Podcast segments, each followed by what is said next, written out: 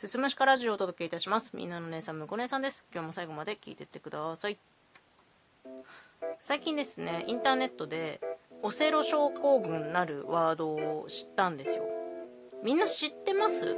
オセロ症候群ね。初めて聞いたんですけどこれね調べてウィキペディアによるとパートナーから裏切られるのではないか相手を失うのではないかといった恐怖心から、えー、根拠のない嫉とまた妄想が抑えられなくなる症状とのことなんですね。でこれをね知った時私は驚いた。私じゃん。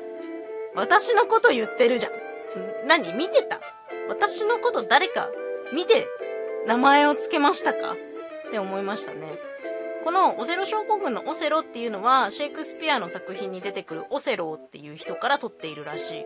オセロという人物は、まあ、妻に激しい嫉妬の念を抱いてですね、で理不尽にブチギレる主人公らしいんですけど、まあ、そこから取ったらしいんですね。もうなんか分かりすぎてさ、いや、オセロ分かるよ。そういうことあるよな。うん、分かる分かる。私ね、定期的に夫の浮気を疑うっていう厄介な現象が起きるんですよね。なんか、夫もしかしたら知らない女と会ってるかもっていう思い込みが突然ふって湧いて出て、夫を問い詰めたりとか、鬼ラインしたりしちゃうんですよ。やばいよね。やばいなとは思ってるんですけど、何の火種もないし、疑う要素本当に何にもないのよ。疑わしいこと何にもないんだけど、なんか突然、こう、離れている時に、夫今何してんのかな？もしかして知らない女と一緒にいるのではないかと思ったらもう LINE が止まらん止まらん。鬼爆 LINE しちゃうんだよね。で、もう最終的には電話したりとかするんだけど、で、大丈夫って確認できるまで、なんか妄想に取りつかれて、なんかどんどんどんどんその妄想が肥大化してって、最初は夫誰か知らないよ、夫何してるんだろう夫知らない女と会ってるかもしれない。いや、夫知らない女と会ってるに違いない。夫もしかして知らない女となんかしてるんじゃないかって思ったら、もう吐き気も要すレベルですごい辛いの、これ。これ本当に自分でコントロールできないから、本当に辛いんですよ。ただの思い込みなんだけど。で、夫はね、これに慣れているので、ああ、いつものだねって感じなんですよ。ああ、いつもの発作だねって言って流してくれるんですけど、もう私の中ではもう妄想と思い込みで、もう超絶バットになってしまってるわけ。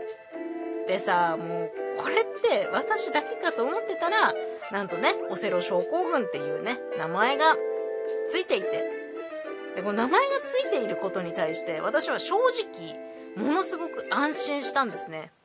あ、この、こう、異常行動ね、この異常行動って私だけじゃないんだって。しかもね、その、専門家的な人がさ、名前つけるぐらいには結構みんななってんじゃん、メジャーなんじゃんって思って、ほっとした。うん。このオセロ症候群ってワードを知った後でも、知った後割とすぐに出たんですね。このオセロ症候群が。で、あ、また、夫知らない女と、みたいな風になってたんだけど、夫にね、不安な気持ちを散々ぶつけた後に、自分で、あ、待って、でもこれ、オセロ症候群だからっていう風にちゃんと納得ができました。名前がついてるって非常に安心ですね。まあ、なんでこういう風な思い込みとか妄想にとらわれるかっていうと、やっぱりなんか、こう、過去の生育環境が関わってきてるとか来てないとかって言われてるんですけど、なんかね、見捨てられ不安があるんじゃないかとか、まあ、根本はやっぱり見捨てられたくないから出てくる、そういう思い込みらしいんですね。で、まあ見捨てられたくない気持ちはもちろん強いんでね、私夫を失うと何もなくなるので。でもし、あの、同じような現象で悩んでいる人がいたら安心してください。あなただけではありません。ここにいます、まず。同じ人が。異常行動に出ちゃう人がまずここにもいるし、世界中にいて、それにオセロ症候群という名前がついていました。今日はそういう報告会になりました。